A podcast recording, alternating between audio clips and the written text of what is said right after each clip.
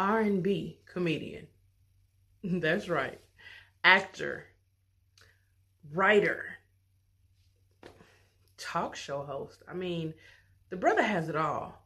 Today's Black History Dopeness moment is dedicated to none other than my homie Ron G. Listen, y'all.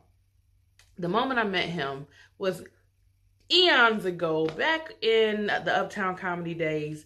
Like, I, man, it was so long ago I can't even remember. But I, what I can remember is he was a freaking hilarious on stage. He was even more funny off stage. Such a humble guy. I got a chance to catch up with him over the pandemic and we chopped it up. And just a very just down to earth, good natured brother. But don't catch him slipping. Cause baby, listen, he'll roast you in your face and make you laugh about it.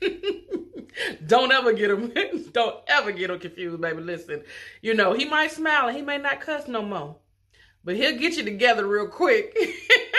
Listen, the boy has been doing his thing for quite some time from who got jokes to he got his own Nickelodeon show. I mean, and he got other shows that's just just killing the game right now. If you want to laugh, do yourself a favor. Go ahead. Google comedian Ron G and I assure you, you will not be disappointed.